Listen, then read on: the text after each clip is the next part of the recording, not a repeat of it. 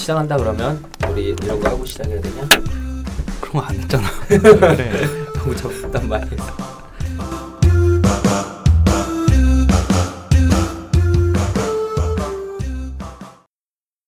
네, 안녕하세요. 뇌부자들입니다. 네, 일단 오늘 방송 녹음에 참가한 저희 소개 간략하게 드리고 시작해 보겠습니다. 네, 안녕하세요. 윤희우입니다. 안녕하세요. 허규형입니다. 예, 안녕하세요. 손정현입니다. 네, 안녕하세요. 저는 오늘 오동훈 선생님의 부재로 이 시간 사회를 맡게 된 김지용이라고 합니다. 네. 아, 이, 원래 녹음이 됐었고 오동훈 선생님이 사회 정말 잘 봐주셨거든요.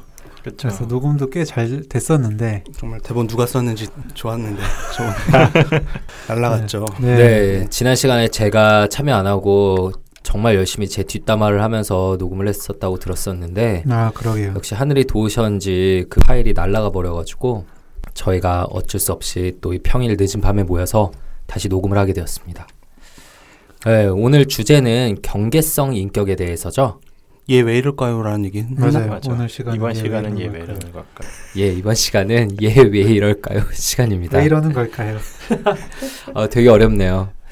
네, 오늘 얘왜 이러는 걸까요의 주제는 경계성 인격에 관해서입니다. 네, 윤희우 선생님 목소리로 사연을 듣고 자세한 이야기 나눠보도록 하겠습니다.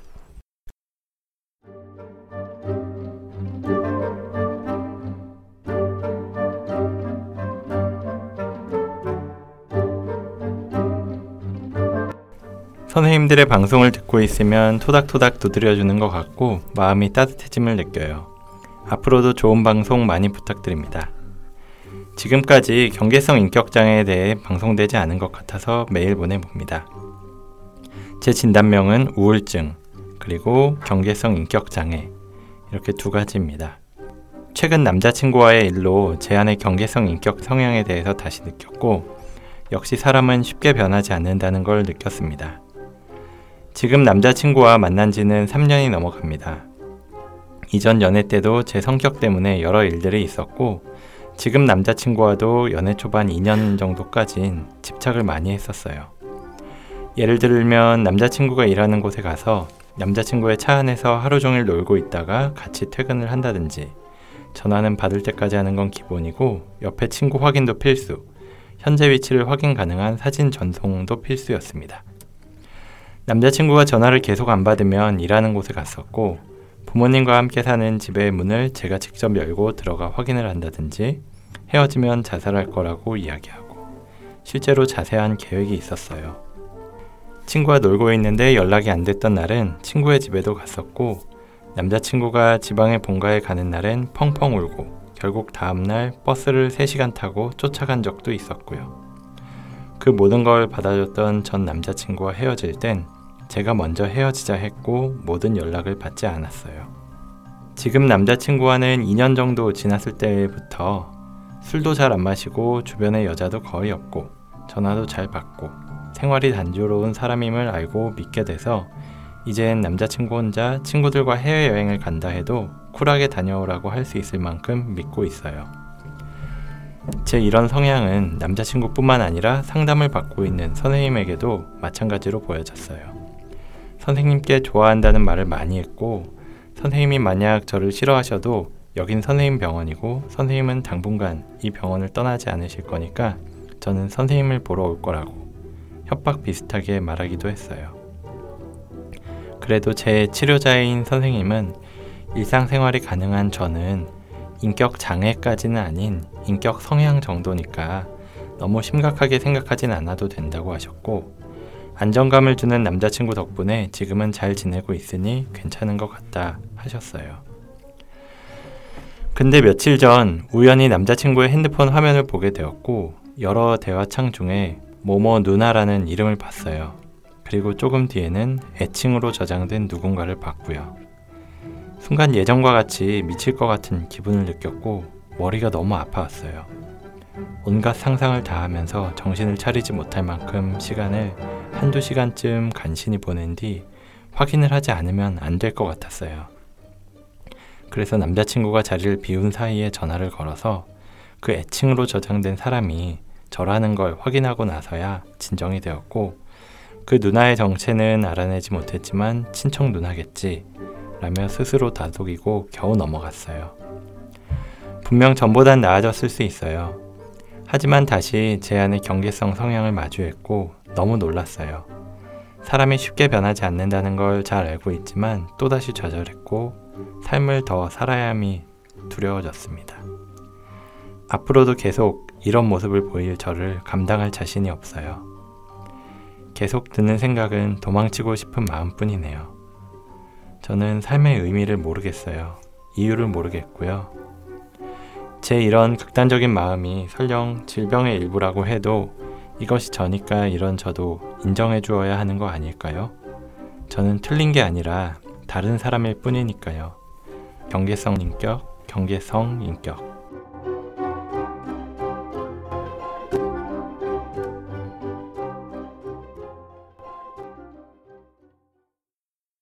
네, 사연 잘 들었습니다. 사연자분이 자세한 내용의 메일을 여러 개 보내주셨는데 프라이버시상 특정되는 부분을 바꾸고 좀 생략을 했죠. 예, 다들 들으시기에 좀 어떠셨어요? 본인이 소중하게 여기는 사람한테서 좀 멀어진다, 뭐 버림받을지 모른다 느끼시는 상황에서 느끼게 되는 불안이 엄청 심하신 것 같은데요. 이미 본인의 문제가 어떤 건지 꽤 상세히 알고 있지만 계속 그 문제로 힘드신 것 같아서 안타깝습니다. 네. 사람이 쉽게 변하지 않는다는 걸 잘 알고 있지만 또다시 좌절했고 삶을 더 살아야 함이 두려워요. 라고 하셨잖아요. 참 처음 시작할 때는 밝은 말투로 저희 방송 응원해 주셨는데 참 사연 듣다 보니까 힘든 시간을 정말 고생하면서 버텨오셨구나라는 걸 느꼈습니다. 사실 죽음에 대한 생각이 굉장히 오랫동안 강렬하게 음. 있으셔서 네. 음, 음. 시도를 하신 적도 많고 음. 지금도 여전히 그 생각 때문에 많이 힘들다고 이제 그걸 사실 고민으로 처음에 사연을 보내주셨었거든요. 네. 맞아요. 그래서 이렇게 말씀하신 성향이나 패턴이라는 게 뭐 주위에서 좀 위로받고 케어를 받을 증상이라기보단 성격 이상한 사람이라는 시선을 막 받게 될수 음. 있거든요. 네. 그렇죠. 그래서 더 외롭고 괴로우셨을 것 같아요. 이게 정말 애정이 있는 가까운 가족도 이해하기가 쉽지 않을 거라서 심지어 이 주치의 선생님도 때로는 이해하지 못하셨을 수도 있어요. 근데 그런 주치의 말고는 내 마음을 터놓고 이야기할 만한 사람이 거의 없었을 수도 있고요. 네, 그렇죠.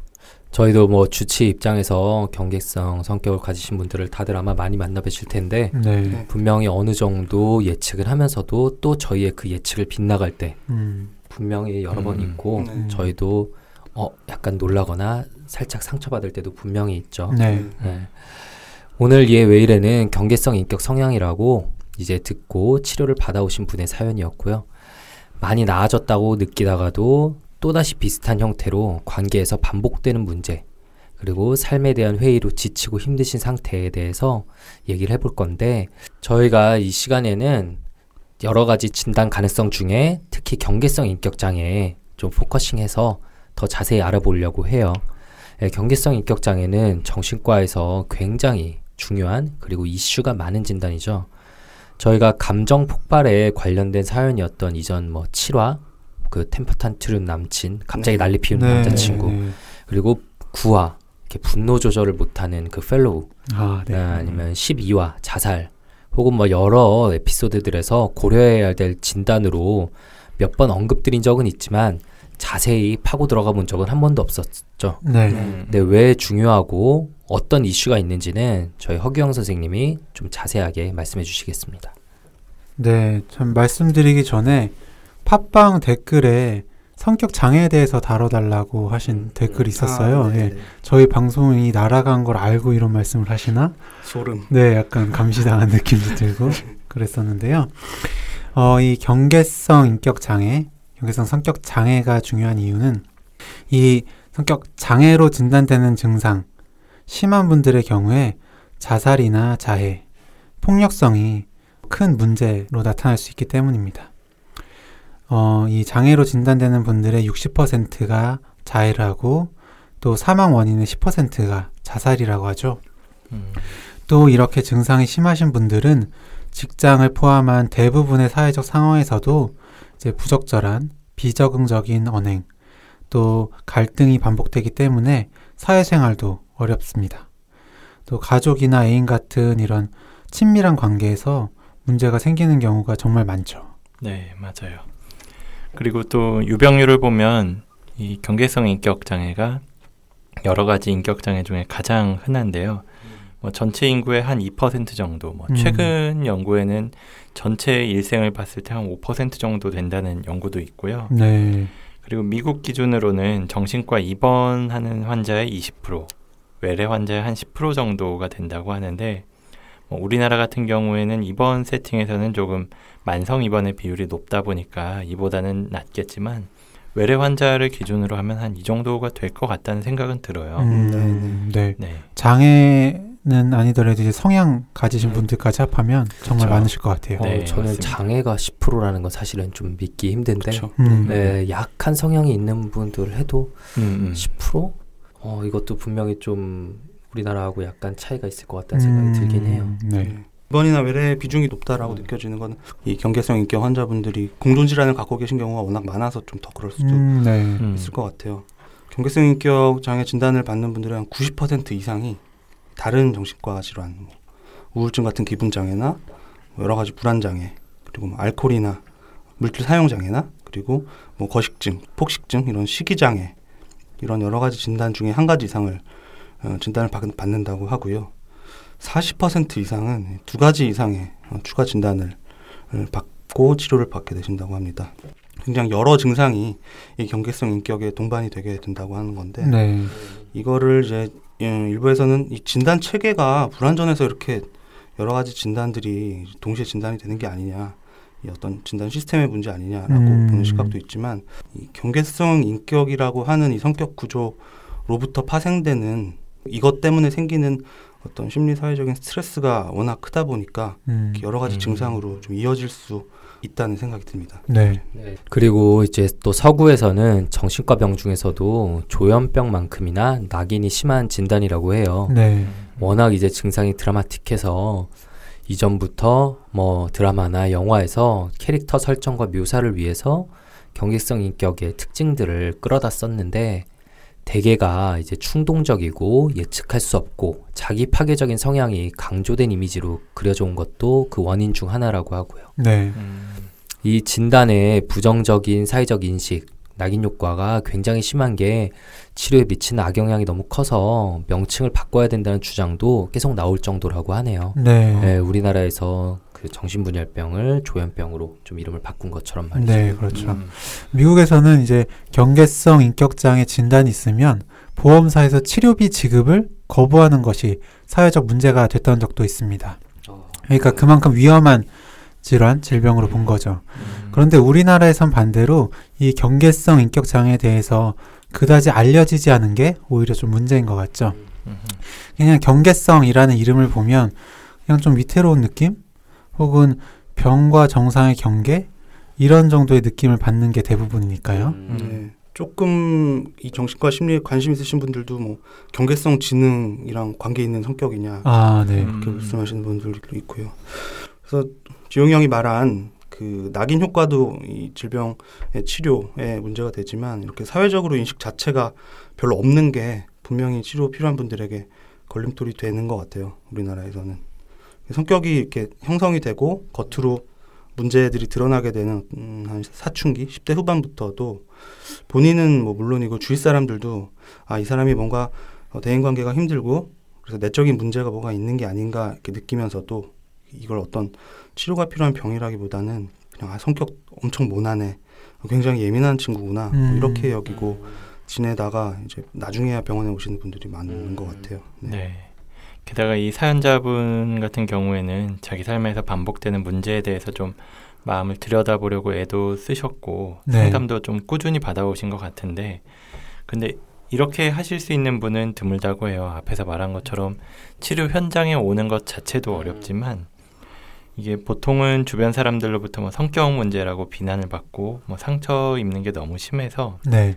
그 사람들 과의 관계 자체를 피하다 보니까 치료에 오기 자체도 어려울 뿐더러 어렵게 치료를 시작한 다음엔 치료자하고 문제가 생기면서 치료자를 바꾸거나 포기하는 경우도 또 많거든요. 네, 그렇죠. 네, 네. 그렇죠. 음. 이게 치료자가 약간만 지적을 하거나 그런 뉘앙스를 띠는 말을 해도 그 경계성 인격 장애인 분에게는 그게 견디기 힘들 정도의 커다란 부정적인 의미로 다가오기도 하고 심지어 자신에 대한 이런 부정적인 평가를 받아들이는 게 정말 공포감 같은 감정을 불러일으키기도 한다니까요. 자기 존재를 부정당하는 것 같다. 뭐 네, 이런 그렇죠. 거죠. 네. 네. 네, 사실 그 본인의 마음을 관찰할 수 있는 능력이 부족한 게또이 경계성 인격 장애의 본질 중 하나이기도 하죠.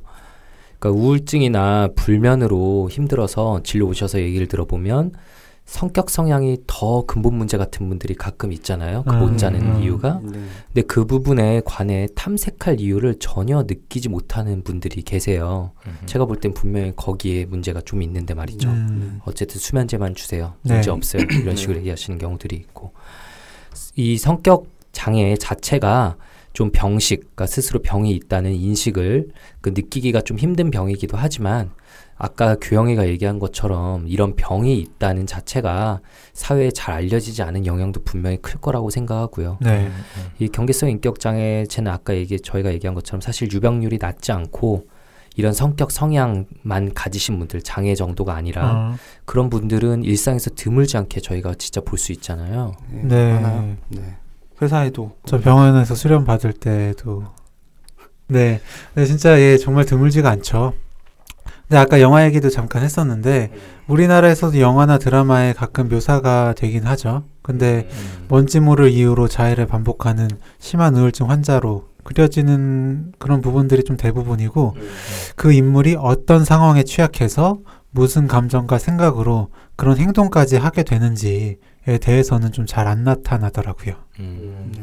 이게 뭐 우리나라에서 특히 조금 이 질환에 대한 이해나 인식이 잘 되지 않아서 그런 것 같긴 한데 네. 이게 사실 명칭 자체가 경계성 하면은 굉장히 좀 애매하잖아요. 예를 들어 음. 뭐 반사회성 인격이라고 하면 아 사회에 반하는 성격이구나 네. 뭔가 감이 잡히는데 이 명칭 때문에 조금 더 이렇게 개념이 어려운 음. 게 이유가 있는 것 같기는 해요. 음. 그래서 뭐랑 뭐랑 사이의 경계예요. 그래서 정신증과 신경증의 경계 라는 게 어원인 건데 그거를 이 단어 자체의 역사적인 측면에 대해서 간단하게 말씀드리고 나서 지금의 경계성 인격 장애라는 개념을 말씀드리는 게 예, 어떨까 싶습니다.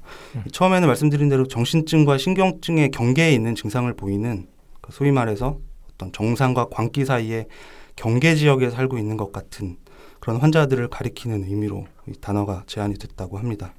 그래서 어, 지금의 지금 개념의 경계성 인격 환자분들도 이 평소에는 어, 현실 검증력, 어떤 판단력에 큰 문제가 없이 지내시다가도 네. 어떤 스트레스 상황이 되면 어떤 망상적인 해석이나 어떤 해리 증상, 음, 네. 완전히 지금 현실과 동떨어진 어떤 상태에 있는 것 같은 그런 증상을 보이는 것에 대해서 그 당시에 좀 그렇게 기술을 어, 한 걸로 이해를 하면 될 것 같고요.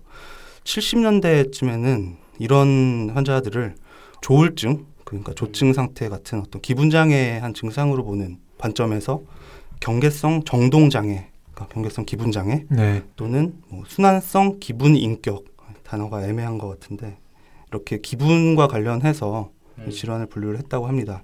이게 DSM 두 번째 버전에서의 어떤 분류였고요. 그 이후에 아 이 경계성 이 성향이라고 하는 게 기분 장애나 또 다른 군의 성격 장애들과는 분명히 좀 질적으로 뭔가 다르구나 네. 이런 구별이 되면서 80년대에 나왔던 그 DSM의 세 번째 버전부터는 지금의 성격 장애로 분류가 됐다고 하는 거고요. 네. 이 경계성 인격에 대해서 좀 자세하게 연구를 하고 정리를 하신 학자분이 컨버그라는 분이 있어요. 네. 그분이 이야기한 개념이 있는데 방금 전 얘기했던 그 DSM의 경계성 인격 장애와는 조금 다른 개념이고요. 이건 현실에서 어떤 방어 기제를 주로 쓰는지 그리고 현실 검증 능력 여부에 따라서 정신병적인 성격 구조, 뭐 망상이나 뭐 이런 쪽으로 해석을 하는 구조와 신경증 수준의 성격 구조로 나눴어요. 근데 그 경계에 있는 어떤 성격 구조라는 의미를 정리를 하셨고요.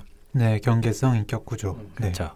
그래서 자아의 기능이 충분하게 발달하지 못해서 어떤 강렬한 감정이나 욕구를 건강하고 적절하게 표현하지 못하고 어떤 미숙한 또는 원시적인 방어 기제를 사용하기 때문에 대인관계에서 어려움을 겪는 성격들을 모두 포함을 해서 이 경계성 인격 구조라고 이야기를 했습니다. 네. 넓은 넓은 범위의 개념. 그렇죠. 그렇죠. 네. 그래서 여기에는 우리가 지금 얘기하고 있는 경계성 인격뿐만 아니라 연극성이나 자기애성, 반사회성 인격도 여기 포함될 수 있다고 하고요. 네.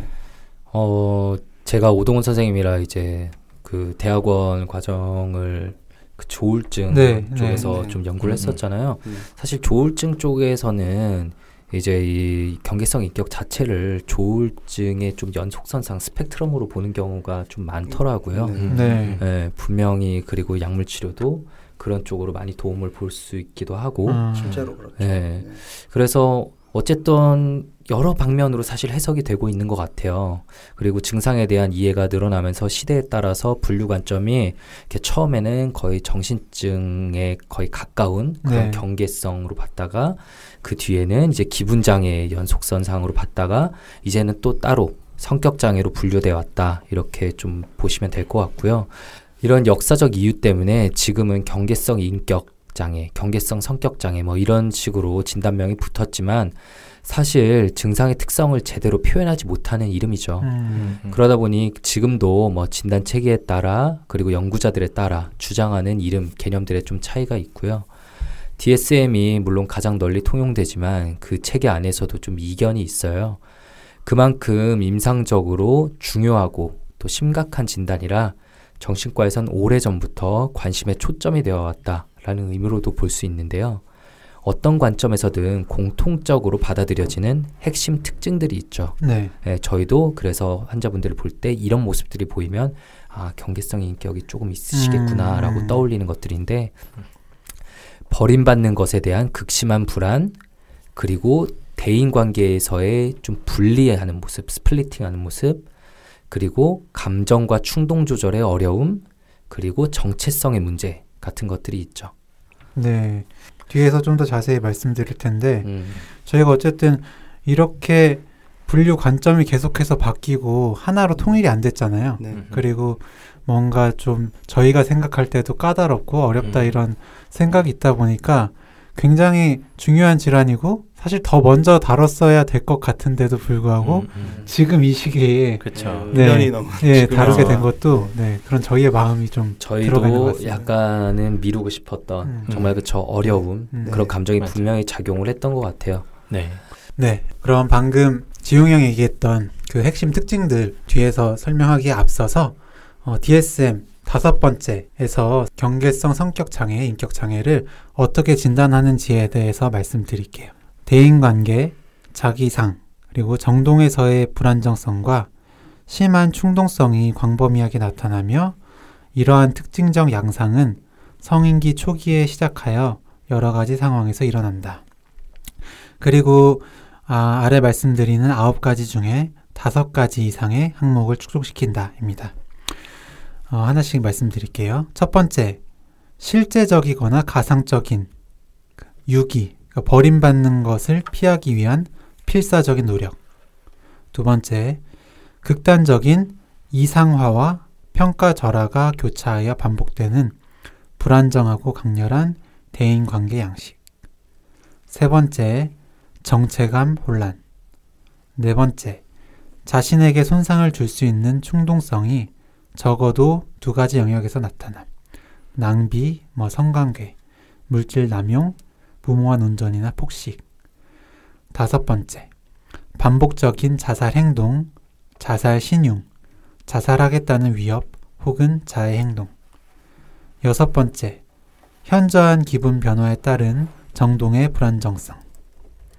일곱 번째, 만성적인 공허감. 여덟 번째, 부적절하고 심한 분노 혹은 분노 조절의 어려움. 마지막 아홉 번째는 스트레스에 따른 일시적인 망상적 사고 혹은 심한 해리 증상입니다. 네. 허경 선생님이 잘 이야기해 주셨네요.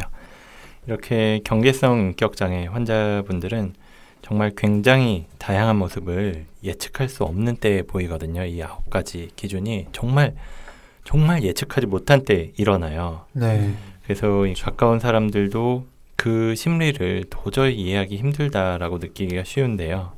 뭐 감정의 극적인 변화나 표현, 뭐 자해, 폭식, 알코올 남용 같이 자기 파괴적인 행동, 아니면 어떤 때는 해리 증상, 그리고 왜곡, 부정, 뭐 이런 것처럼 정말 아 이게 정신병 아닌가 음. 싶을 정도로 현실 음. 검증력을 완전히 잃어버린 모습까지 보이기도 하거든요. 네, 네. 그래서 이렇게 혼란스러운 겉모습의 내면을 이해하기 위해서는 유기 불안 그리고 분리 splitting이라는 이두 음. 가지를 네. 중심으로 살펴보는 게 좋을 것 같아요. 우선 첫째로 경계성 인격 장애 환자분들은 애착을 느낀 상대와의 관계에서 내가 언제 버림받을지 모른다는 유기 불안이 극심하다고 합니다. 그렇죠. 네. 음. 그래서 실제로는 별 문제가 없다가도 정말 작은 의문이나 의심거리만 보게 돼도 망상적인 사고에 가까운 판단으로 직행을 해서 두려움, 뭐 분노, 불안 이런 감정을 느끼게 된다고 하는데요. 음.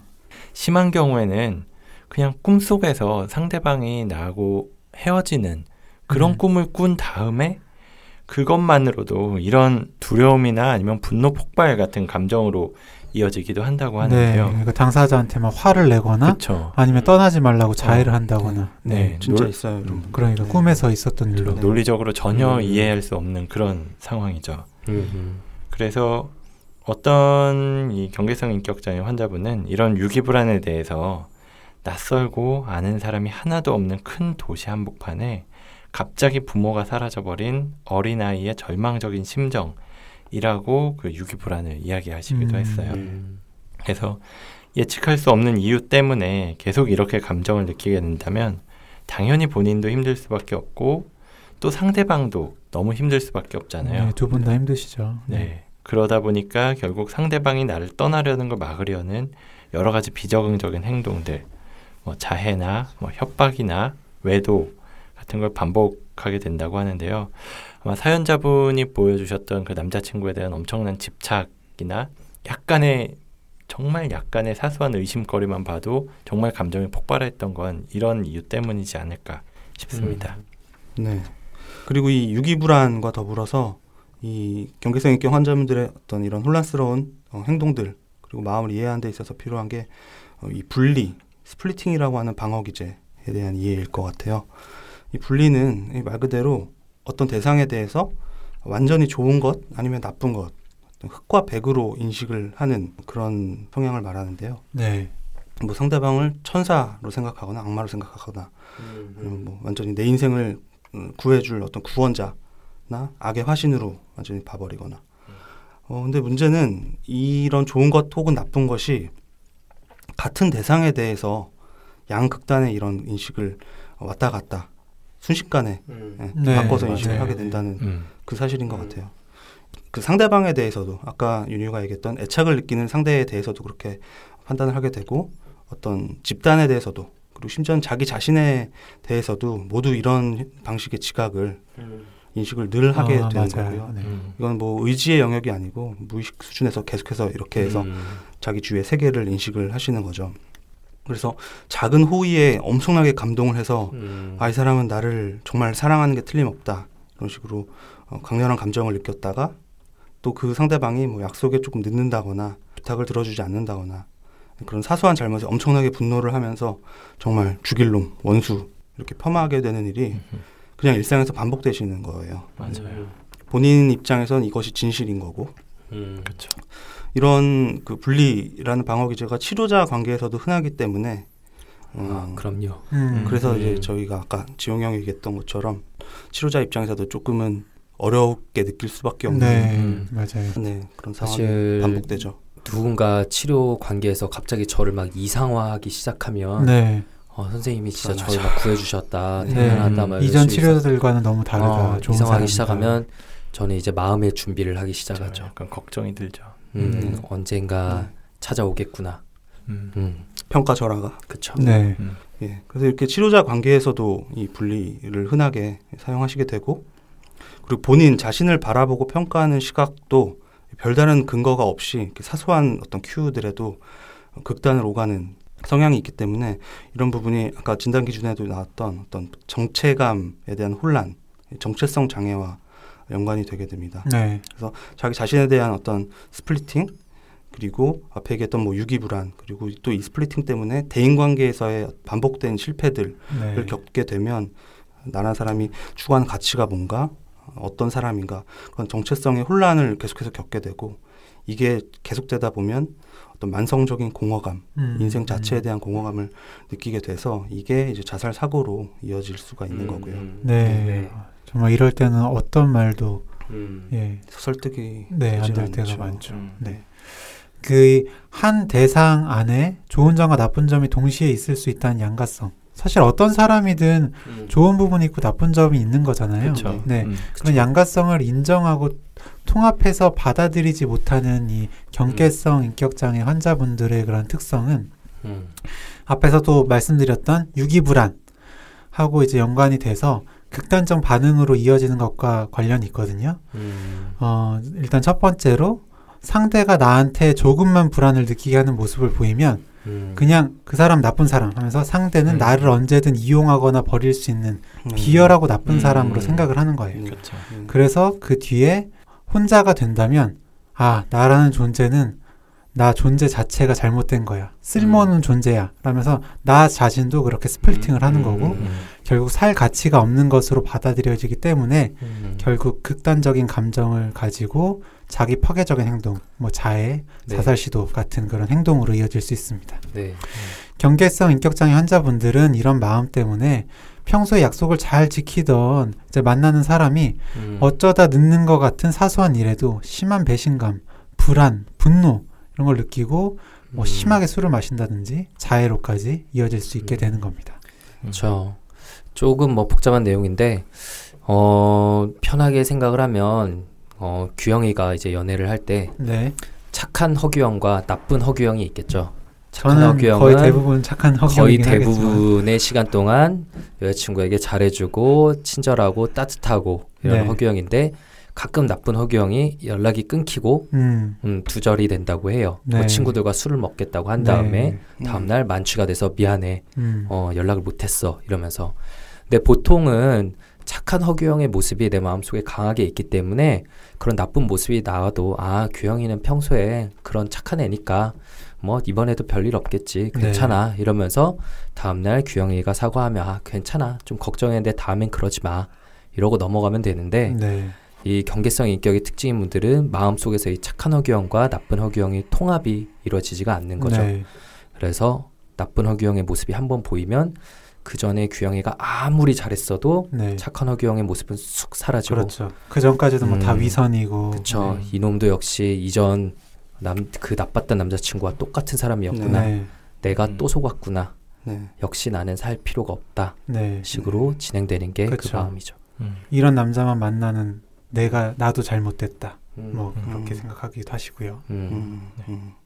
어, 그래서 이런 이유들 때문에 어, 원하지 않게 반복해서 계속해서 어떤 극도의 스트레스 상태를 겪다가 보면은 너무 힘들기 때문에 이 지금의 어떤 자기의 그 상황, 그 상황 역시도 왜곡해서 받아들인 거지만 그런 왜곡해서 힘들다고 받아들인 현실을 어, 내적 욕구에 맞게, 그러니까 자기 바람에 맞게 재구성해서 현실 문제들을 차단하게 될 수도 어, 있습니다.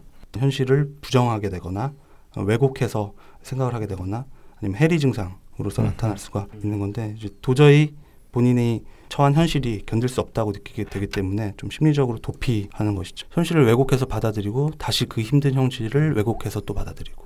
예. 그리고 약간 좀 반대처럼 느껴질 수도 있는데 어 그런 상대방에 대한 어떤 믿음을 자꾸만 확인하려는 어떤 모습을 보이기도 해요. 음, 네. 이게 저 사람이 과연 나를 버릴 사람인가 아닌가 그 멀어지는 네. 거에 너무 두렵기 때문에 그렇죠. 네. 그걸 계속 확인하려고 뭐 물어본다든지 음, 네. 이 사연 보내주신 분처럼 음, 핸드폰을 자꾸만 확인하거나 뭐 어디 있는지 물어보거나 이런 음. 거를 반복하게 되거든요. 음, 근데 문제는 사실 누가 나한테 너 지금 어디야? 어디야? 어디야? 이렇게 한 5분마다 물어보고 막 음. 계속 확인하고 뭐 옆에 사람 찍어봐 이렇게 얘기를 하면 사실 가끔 뭐 정말 중요한 회의를 하고 있거나 아니면은 음, 재미있는 영화를 보고 있거나 막 이럴 때 좀 귀찮아질 수도 있고 약간 퉁명스러운 반응이 나갈 수도 있거든요. 네. 너 언제까지 이럴 거냐 그쵸. 어, 근데 그런 순간 그 사람이 보인 나한테 보인 모습을 어 이것 봐. 역시 나한테 역시나 이렇게 차갑게 돌변하는 모습을 보일 줄 알았어. 네. 음. 이렇게 생각을 하면서 결국엔 그 사람을 분리, 스플리팅을 하면서 평가 절하하고 그리고 음, 음. 또한 유기 불안이 일어나면서 엄청나게 불안에 빠지는 음. 현상이 일어나죠. 그렇죠. 그렇죠. 아무리 착한 규형이라도 5분마다 그러면은 진짜 네. 버티기가 쉽지 않죠. 그러니까 이제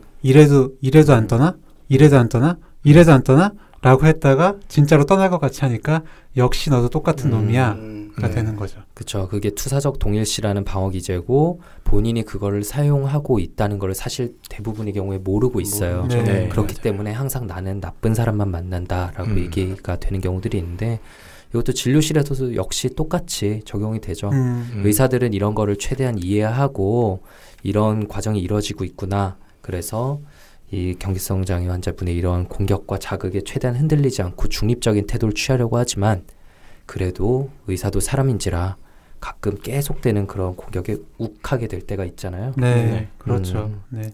그렇게 하시는 경계성 인격장애 환자분들도 참 고생이 많고 너무 힘드시고요. 음, 음. 그렇죠. 네. 네. 저희가 이제 버림받는 것에 대한 극단적인 불안이 분리 스플리팅 그리고 이상화와 평가절하 그리고 해리와 현실 왜곡을 유발하고 자해 같은 행동 문제로 이어지게 되는 과정에 대해서도 좀 얘기를 해봤고요. 이제는 이 경계성 인격 장애의 특성이 나타나게 하는 요인들에 대해서 한번 얘기를 해보면 좋을 것 같아요. 우선 가장 대표적인 요인 중에 하나로 유전적인 요인이 작용을 한다고 합니다. 이게 기분이라든지 충동 조절의 어려움 자체가 가족적인 경향성으로 나타난다는 건 이미 많이 알려져 있고요. 그리고 경계성 인격장애 환자들의 특 징적인 증상에 대해서 뭐 염사의 액체나 유전자의 변이하고 이런 특성이 영향을 서로 미친다는 연구들이 많이 나오고 있어요. 최근 들어서. 네, 그렇죠. 또 신경 과학적인 소견에 대해서는 뇌 이야기를 감수한 뇌 과학자인 제가 말씀드리도록 하겠습니다. 그 공포나 분노, 슬픔 등의 감정을 느끼게 하는 편도라는 뇌의 부위가 있어요. 이 부위가 경계성 인격장애 환자분들에서는 비정상적으로 활성화되어 있다는 연구가 있습니다. 이 경계성 인격장애 환자분들은 이런 공포, 분노, 슬픔 같은 부정적인 감정들을 강렬하고 오래 느끼시거든요. 네. 이것과 그 편도의 활성화가 관련이 되어 있다는 거죠. 또 이제 버려지거나 거절받는 기억을 회상할 때 전전두엽 피질의 기능이 또 저하되어 있거든요. 이 부위는 이제 감정 발생을 조절하는 역할을 하는데 스트레스 상황에서 이 경계성 인격장애 환자분들이 감정 조절의 어려움을 겪으시잖아요. 이 감정 조절의 어려움을 겪는 것이 이 전전두엽 피질의 기능 저하와 관련되어 있다라고 말씀을 드릴 수 있겠습니다. 네, 뭐 유전적인 그 배경 그리고 기질적인 원인 이런 거에 대해서 얘기를 해봤는데 한편으로 또 이제 경계성 인격 장애는 타고나는 게 아니라 만들어진다라는 얘기도 있어요. 네. 어린 시절에 좀 트라우마, 부모 간의 갈등에 노출되거나 방임되거나 신체 정서적 학대가 상당히 흔하죠 이 네. 경우에. 네. 그리고 아동기 이후에도 부모님의 이혼, 뭐 알코올 또는 다른 정신질환 때문에 정신과에 입원하게 되거나 수감되거나 뭐 잦은 이사 같은 혼란과 불안을 유발하는 변화, 성적 학대 이런 경험들을 굉장히 자주 듣게 돼요. 네. 맞아요. 네, 여러 환자들과 면담하면서 생애 초기 가족들과의 경험, 사회적 상황을 듣다 보면 아 이거 이상할 정도로 유사하다라는 네. 걸 느끼게 될 때가 네. 좀 많죠. 정말 헷갈릴 정도로 비슷한 얘기들을 듣게 될 때가 음. 네. 맞아요. 네. 맞아요. 정말 그 영화에서나 볼 법한 아니면 사실 영화나 드라마에서도 이 정도는 아닌데 싶을 네, 정도의 그러니까. 그런 음. 네. 충격적인 얘기들, 네, 가, 음. 가 족 내에서의 그런 학대 같은 얘기들을 정말 일관되게 하실 때가 많습니다. 저 음. 제가 벌써 몇 년째 그런 얘기들을 들어오면서 그래, 들을 만큼 들었지 싶다가도 정말 더 충격적인 얘기들을 계속해서 듣게 되는 네. 것 같아요. 네. 아무리 영화나 드라마가 충격적으로 나와도 역시 현실이 가장 음. 좀 무서운 곳이구나라는 생각은 들더라고요. 네. 네. 예, 정말 그 신체적인 심리적인 학대 교과서에는 아마 80에서 90%라고 되어 있는 것 같은데 저희 경험상은 100%인 것 같죠. 네, 다들 거의 다 음, 같고. 있는 것 네. 같아요. 보통이라면 겪지 않았을 경험들을 기억을 하고 계시는 게 많고 또 이제 성적인 트라우마 어떤 성폭력이 관여되는 비율도 굉장히 높고요. 아마 제 생각에는 진짜 80에서 90인 거 나머지 이제 10에서 20%는 방임 같은 것들을 네. 음. 어. 학대라고 생각 안 해서 음. 그런 음. 결과가 나오는 게 아닌가 네. 진짜 싶기도 하더라고요. 그리고 너무 힘든 기억이면 아예 음. 네. 음, 잊어버릴 수 무의식. 속으로 넣어버려서. 무의식에 내려놓는 경우가 많아서 음. 예. 그래서 앞에서 그 허경이 말한 뇌신경학적인 연구에서도 그 PTSD 외상후 스트레스 장애 환자분들하고 이 경계성 인격 환자분들 사이에 뇌 영상 상에서 어떤 특징적인 유사성들이 뭐 한두 개가 아니고 굉장히 여러 가지들이 밝혀져 왔고요. 그래서 이 경계성 인격에 트라우마가 미치는 이런 영향들이 워낙 크다 보니까 이걸 뭐 외상 후 인격 와해 disorganization을 네. 예, 외상 후에 인격이 이렇게 인격 구조가 어, 붕괴되는 것으로 보고 명칭도 그렇게 바꿔야 된다는 주장도 있다고 해요. 근데 사실 이런 극심한 어떤 학대 외상을 겪지 않고도 경계성 인격이 되는 경우도 있기 때문에 이런 주장은 조금 무리가 있는 거고요. 네, 참 여전히 이 경계성 인격 장애에 대한 그 이름에 대해서는 여러 가지 주장 의견들이 있는 것 같습니다. 또 이제 내적 경험보다 일상에서 표현되는 양상에 focusing을 하자. 그러니까 감정 조절이나 이제 대인 관계 문제가 있지 않냐라고 해서 감정 조절 장애, 대인 관계 조절 장애로 부르자는 의견도 있습니다. DSM 5에서도 이거 이름 바꿔야 된다, 뭐 해야 된다, 뭐 네. 주장이 많았죠. 네. 그러다가 뭐 결국은 바뀌지 않고 나중에 다시 연구 결과들이 종합이 되면 다시 논의해 보자 이렇게 정리가 된 걸로 기억을 하고요. 네. 아무튼 이 만성적인 학대, 컴플렉스 트라우마가 결국 경계성 인격장애 핵심 감정이나 방어 기제로 이어지는 과정이 있는데요. 학대 상황에서 분노나 공포 같은 거를 느끼는데 그걸 표현하면 더 큰 상처, 다시 반복되는 학대가 오거나 아니면은 유기되거나 뭐 부모님이 나를 떠나버리는 그런 상황이 될 수도 있으니까 그래서 표현하는 것 대신에 해리나 아니면 분리, splitting을 통해서 그 감정을 처리하게 됩니다. 어머니가 나한테 잘해주는 모습도 분명히 있으니까 저 어머니는 날 버리지 않을 거야 네. 하면서 이 좋은 모습만 기억을 하게 되고 나쁜 모습은 아예 그냥 기억 속에서 없애버리는 거죠. 음, 네. 그게 splitting 하는 건데 그랬다가 어느 순간 이게 한 번씩 뒤집어지고 이런 음. 게 계속 일어나는 그게 반복이 된다라고 이야기를 합니다. 네, 저희가 이제 경계성 인격 성향에 관여하는 여러 가지 요인들에 대해서도 알아봤는데요. 다른 성격 장애들처럼 밝혀지지 않은 게 많지만 증상이 어떤 양상으로 나타나는지에는 물려받은 유전적 요인이나 타고나는 기질의 영향이 크고 그리고 또한 어린 시절 애착 관계에서의 외상적 경험들이 매우 중요하다는 점은 좀 분명한 것 같아요. 네. 어쨌든 오늘 사연 주신 분께 어떻게 하면 좋을지에 대해서도 저희가 분명히 메시지를 드려야 될 텐데요. 치료에 대해서 그리고 이분은 어떻게 하면 좋을지에 대해서도 한번 좀 얘기를 해보죠. 네. 일단 뭐 치료에 대해서 저희가 어떤 갖는 인상, 어, 저희 생각들을 말씀을 드리는 게 좋을 것 같은데 일단 힘들죠. 저희가 뭐 여러 차례 지금 앞에서도 말씀드렸지만 치료의 과정은 굉장히 본인도 힘들고 치료자들 좀 지칠 수 있는 과정인 것 같고요. 워낙에 호전과 악화가 이뭐 스플리팅 설명드렸던 것처럼 좋아졌다 나빠졌다는 게 극적으로 반복이 되시고 본인이 느끼는 본인 상태가 그 중간중간에 자해나 그런 감정 폭발 어떤 행동화들이 계속해서 언제라도 있을 수 있기 때문에 예, 지치고 소진되기가 쉬운 거고요. 어, 이러다 보니까 치료자가 환자한테 느끼게 되는 어떤 감정들 넓은 개념의 역전이가 문제되는 경우가 상당히 많은데요. 뭐 환자에게 필요 이상으로 뭐 처방을 준다거나 아니면 뭐 입원을 권유하게 된다거나 아니면 이렇게 말로써 어, 어떤 해석을 한다거나 필요 없이 예, 그렇게 가혹하게 대하게 되거나 아니면 반대로 치료 경계를 넘어서서 부적절하게 어떤 개인적인 도움을 주려고 개입을 하게 되거나 이런 경우가 많습니다. 네. 네. 근데 이렇게 어렵다 아니면은 정신과 의사들도 부담된다라는 이야기를 너무 많이 들으니까 좀 죄송스럽고 무거운 마음이 들기도 하는데 이렇게 치료가 어렵다는 회의적인 시선이 많았지만 최근에는 개인이나 아니면 집단 정신 치료를 통해서 변화가 가능하다는 결과들이 점점 나오고 있어요. 맞습니다. 제가 올해 봄에 이 경계성 인격 장애 치료 워크샵 을 하는 곳에 갔었는데 거기에서 들은 이야기가 있는데 이 경계성 인격 장애 환자분들을 정말 많이 치료하고 계신 교수님이 계셨거든요. 네. 음.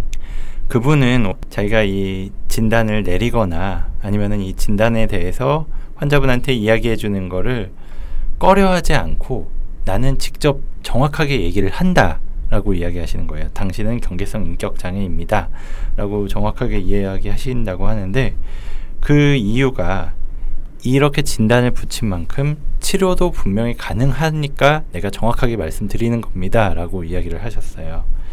그래서 치료가 안 될 것 같다라는 어떤 그 생각만 줄어도 사실 정말 많은 도움을 받고 받을 수도 있고 아니면은 아 진짜 이분이라면은 치료를 받을 수 있겠구나 내가 믿을 수 있겠구나 이런 생각이 생기면 확실히 도움이 될 수가 있거든요 물론 그게 이상화로 연결될 가능성도 있지만 어쨌든 이 가능하다는 것만 알아도 확실히 아 난 이제 더 이상 사람들에게 계속 공격만 받고 비난만 받을 사람이 아닐 수 있겠구나라는 그 마음을 먹을 수 있다고 합니다.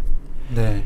그리고 아무튼 그동안 뭐 다른 방송에서 변증법적 행동치료라든지 정신화 기반 인지치료에 관해서 여러 번 이야기는 드렸었는데 이두 가지 모두가 처음에 경계성 인격장애 환자분들의 치료를 목적으로 고안돼서 최근에는 정말 효과가 많이 밝혀지고 있어요. 뭐 18개월, 24개월 이렇게 치료를 쭉 유지해 가면 확실하게 차이가 벌어진다는 그런 연구 결과들이 누적되고 있고요. 네. 아까 이제 윤희 선생님이 워크샵 얘기를 했는데 그 제가 전공의 시절에 경계성 인격 장애 환자분들을 위한 마음 헤아리기 치료라고 네. mentalization, 음. 그러니까 정신화 기반의 어, 집단 치료를 그때 1년 반 정도 했었나요? 네. 음. 했었는데 경계성 인격 장애 환자분들은 이제 내가 생각한 대로 남이 생각할 것이다, 남이 느낄 음. 것이다. 음. 라고 추측하는 경향이 되게 커요. 네. 음. 네, 저 사람은 이래서 이럴 거야. 음. 라면서 생각을 해버리고 화를 내고 음. 네, 감정을 음. 조절하지 못하는 그런 측면들이 있는데 네. 집단 치료를 하면서 정말로 그런 감정들이 막 나옵니다. 서로 예, 서로 이제 치료받는 사람들끼리도 그렇고 네. 치료자한테도 굉장히 그런 강렬한 감정들이 나와요. 음. 예를 들어서 뭐 제가 어, 집단 치료 와중에 약간 이제 의자에 등을 기대서 그런 자세로 있었는데 음. 거만하다. 나를 깔보고 무시하는 거 아니냐. 라면서 이제 흔하죠. 화를 내시는 네. 분들도 음. 계시고 그런 감정들이 나오거든요. 음. 그래서 그런 생각이나 감정들이 실제로 맞는지 확인하는 과정을 거쳐요. 음. 실제로 그래서 그런 건지 옆자리에 다른 경계성 인격 환자분들이 피드백을 네, 주시는. 주시는 네. 거죠. 네, 피드백도 자기는 받고. 이렇게 느꼈다. 네 맞습니다. 그래서 아 내가 생각한 게 아닐 수 있구나. 그 사람만의 생, 고유한 생각과 감정이 있구나. 음. 그리고 또 내 안에 가진 생각 감정도 잘 못 느끼고 지나가는 부분들이 많은데 거기에 대해서도 이렇게 느끼고 감정 조절하는 그런 과정을 거치거든요. 음. 그래서 아까 희우는 뭐 18개월, 24개월 얘기를 했는데 물론 길게 하시면 당연히 치료 효과가 좋지만 얼마 전에 그 선생님 만나서 얘기를 어. 들어보니까 네. 6개월만 해도 음. 네, 치료 효과가 드라마틱하게 분명히 있었다라고 네. 하시더라고요. 음. 강남 세브란스 병원의 교수님께서 네, 맞습니다. 이렇게 말씀을 주셨죠. 뭐 여러 치료법들이 제시되고 있는데 효과 연구를 보면 전반적으로 이제 무의식에 대한 해석 그리고 통찰보다는 일상에서 생기는 대인 관계들에 대해 탐색하면서 그 치료자와 긍정적 관계를 맺고 유지하는 그 경험 자체가 치료적이라는 연구들이 많아요. 네. 네. 네, 사실 이분도 사연자분요. 네, 네. 사연자분도 보면은 정확하게 기간을 명시해주지 않았지만 그 치료자분과 분명히 꽤 깊은 관계를 오래 맺어 오신 것 같고 음, 그리고 실제로 예전에 비해서 많은 변화들이 생기셨잖아요. 네. 아직 자신의 그런 모습이 다시 올라오는 거에 두려움을 느끼긴 하셨지만 분명히 예전에 비해서 많이 줄어드셨고 본인의 그런 모습이 다시 올라온다는 걸 바로 알아채고 이렇게 브레이크를 거신 것도 예전에 비해 많이 달라진 부분이죠. 네. 그렇기 때문에 저는 이 지금 치료자분과도 계속적으로 이런 안정적인 관계를 길게 맺어 나간다면 그리고 지금 남자친구가 굉장히 괜찮으신 분 같은데 이분과도 이런 긍정적인 경험을 계속 이어 나간다면 자연스럽게 더 좋아질 거라고 생각을 하고요. 네. 음. 어, 제가 아까 무의식에 대한 해석 통찰보다는 이런 대인관계에 집중한다고 얘기를 했었는데 무의식에 있, 있는 어릴 때 괴로운 기억을 이제 뭐 명료화하고 해석하는 정신 분석적인 접근이 오히려 이런 경계성 인격 장애에서는 병리적인 부분을 자극해서 위험하고 해로울 수 있다라는 주장도 있다고 하더라고요. 네. 아, 네. 맞습니다. 어, 또 대부분의 환자분들이 만성적으로 우울, 불안, 뭐 식이 증상이나 물질 사용 문제 이런 것 중에 한 가지 이상을 갖고 계시는 분들이 많거든요. 그래서 이런 부분에 있어서는 약물 치료가 필요한 경우가 많습니다. 특히 알코올 문제 같은 경우에는 증상의 호전을 어렵게 하고 술 마신 상태에서 그런 자기 파괴적인 행동, 그런 충동적인 행동을 하는 일이 더 많거든요. 그렇기 때문에 이런 알코올 문제는 다른 치료에 앞서 우선적인 해결이 필요하죠. 그 파괴적인 행동이 많아지기도 하고 기억을 그, 못하죠. 네, 만취한 상태에서는 기억을 음, 못하셔서 네. 그것들에 대해서 좀 뭐 일상에 대한 어떤 검토가 도움이 된다는 얘기 했는데 그게 음. 불가능 하신 경우가 네, 많더라고요. 네. 술 문제는 좀 최소한 조절하셔야 되고 음. 네, 끊으시면 더 좋고 그런 것 같습니다. 어 근데 가족이나 이게 연인 관계에 있는 분들이 그 가까운 경계성 인격 성향 또는 장애 갖고 계신 분들 패턴에 대해서 좀 어떻게 응대해야 될지 물어보시는 경우가 좀 있어요. 자주. 음, 가족 중에 그 음. 경계성 인격 때문에 마음고생을 뭐 10년, 20년 하시다가 그것 때문에 우울증이나 뭐 다른 불안 증상 오시, 오셔서 진료 보시는 경우도 꽤 있거든요. 네, 네. 그래서 드리는 말씀인데 이 그분들이 생각하시는 내용들 좀 왜곡된 게 굉장히 많다고 저희가 말씀드렸는데 그보다는 그 그런 상태에서 느끼는 감정에 공감하는 게 어떤 대원칙으로서 좀 쉽진 않지만 필요하다 현명하다 말씀을 저희가 드리죠. 그 어떤 생각들의 왜곡되고 모순된 부분을 지적해서 설득하려고 해봤자 이 그 경계성 인격 성형 환자분들은 어떤 그- 그런 설득하는 모습 자체가 자기 자신에 대한 어떤 부정, 나를 부정하고 나와의 관계를 아예 거절하고 파탄내려는 어떤 시도로 받아들이시게 되기 때문에 네. 물론 이 사실을 완전히 왜곡해서 본인만의 생각들을 이렇게 주장하고 또 주로는 이제 주위 사람들 비난하게 되는 그 모습 그 모습을 보시다 보면 정말 마음이 힘드실 텐데 그 아래에 그분들의 어떤 핵심 감정 오늘 말씀드렸던 뭐 버림받거나 어, 부정되는 어, 내가 굉장히 좋고 사랑한다고 생각했던 사람이 한순간에 악마 같은 존재로 비춰지는 네. 그런 어떤 혼란스러운 마음, 어떤 불안이 있다는 걸 이 주위 분들이 이 고려를 하셔야 되는데 어렵죠. 네. 제가 말만 하면서도 저도 힘드네요. 그리고 이런 어떤 논쟁적인 상황을 포함한 일상의 모든 대화에서 너의 지금 이 행동은 옳지 않다 내지는 뭐 실망스럽다 이런 뉘앙스의 말 아니면 표정 제스처까지도 그분들한테는 정말 자살에 대한 생각까지 예, 들게 할 수 있는 메시지가 될 수 있다는 걸좀 유념하시는 게 필요합니다. 네, 어렵고요. 그 이 관련해서 주위 분들이 본인 경험들을 이렇게 모은 책도 있거든요. 네. 잡았다 내가 술래야 내가 네. 너가 잡았다. 술래야. 어, 라는 너희가 술래야. 책, 책인데 이 주위 분들과 이제 본인이 진솔한 심정들을 말씀하신 책인데 이거 읽고 나서 그 가족분들이 예, 세상에 이런 것 때문에 고통받는 사람 가족들이 우리 가족만이 아니라는 걸 알고 많이 뭐 위안을 얻었다 말씀들을 하시더라고요. 관심 있으신 분들은 한번 보시면 좋을 것 같습니다. 네. 예우에 대해서도 저희가 좀 말씀을 드려야겠죠. 어, 저희가 굉장히 좀 심각한 질환이다라고 말씀드렸던 이유가 어, 여기서 좀 나오는데 그 경계성 인격 장애를 진단받은 분들은 10% 정도가 30대 이전에 자살을 하신다고 해요. 음. 그런데 30살을 넘기고 나면 그다음부터는 자살률이 급감된다고 하고요. 예우를 추적한 연구에서 자해, 자살 등 충동적인 증상은 오히려 좀 예후가 좋은 편이라고 하더라고요. 그 치료를 받았을 때 네, 예후에 그렇죠. 대한 연구죠. 5년 이내 네. 좀 호전이 된다고 하고 네. 그리고 대인 관계의 어려움 이제 아까 저희가 말한 계속 스플리팅 분리나 유기 불안 이런 것들은 아까 말한 그런 충동적인 경우보다 더 이후에 더 늦게 호전이 된다고 해요. 어떻게 보면 더 네. 핵심 증상이라고 볼수 음, 있죠. 그렇죠. 네. 근데 그래도 10년 후에는 대체로 잘 지낸다. 음. 이게 제가 옛날에 전공의 때도 정말 궁금했던 건데 이 반복적인 자해로 오시는 경계성 장, 인격 장애 분들을 저희가 응급실에서 자주 만나 뵙게 되잖아요. 네. 손목에 정 혹은 온몸에 많은 상처가 있으신 분들. 근데 정말 그때 궁금했던 게 아니 왜 젊은 분들만 있고 나이 든 분들은 안 오시지? 맞아요. 음. 네. 라는 게 굉장히 궁금했었어요. 네. 음. 근데 그거 나중에 저도 알고 보니까 나이가 들면서는 정말 많은 분들이 호전이 돼서 맞아요. 그냥 아무 문제가 없었던 것처럼 음. 어, 한 가정의 뭐 구성원으로 한 사회 구성원으로 잘 지내신다고 하시더라고요. 네. 네, 그래서 좀 젊은 나이에 지금 고생하시는 분들도 분명히 좀 시간이 지나면서 많은 부분에서 안정되는 게 있을 테니 조금 더 희망적으로 생각하시면 좋을 것 같아요. 예, 사연자분도 저희가 아까 뭐 메일을 자세히 소개는 안 했다고 했는데 어, 저희가 걱정되는 점이기도 해요. 이 부분이 그 자해, 자살.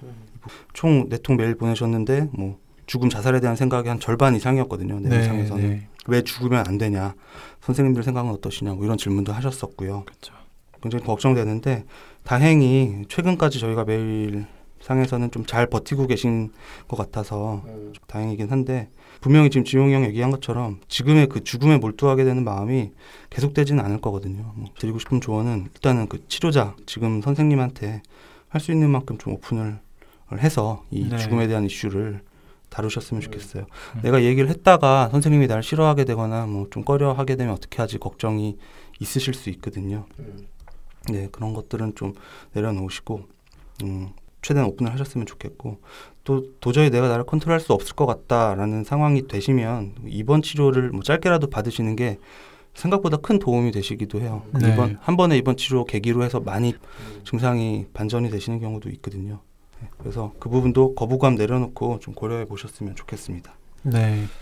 저는 이제 사연자분께 드리고 싶은 말씀이 사연 마지막 부분이 되게 인상 깊었어요. 그 제 이런 극단적인 마음이 설령 질병의 일부라 해도 이것 역시 저니까 이런 저도 인정해 주어야 하는 거 아닐까요? 라고 하셨잖아요. 이 본인의 모습에 대해서 통합해 나가고 있는 과정이 아닐까라는 생각이 많이 들었거든요.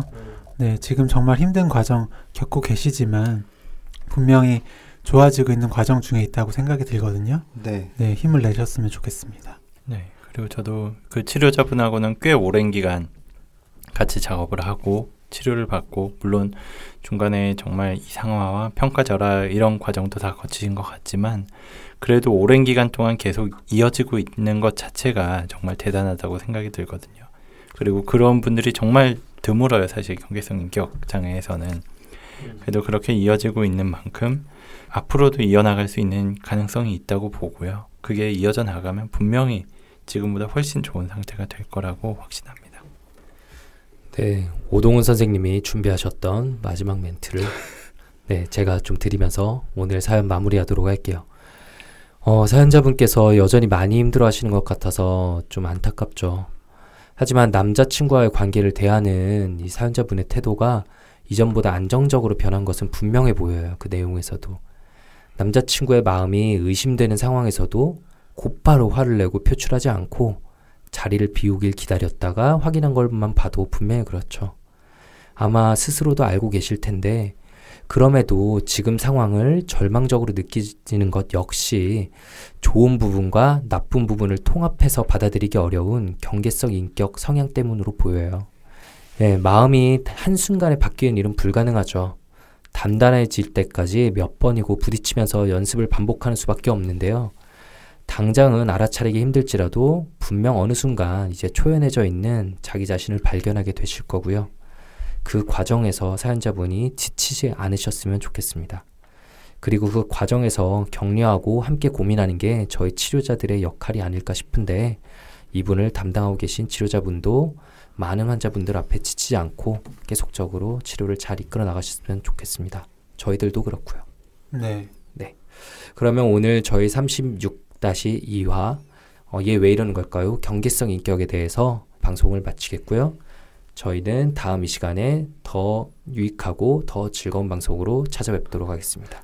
감사합니다. 감사합니다. 잘했어. 허균가도 잘한다.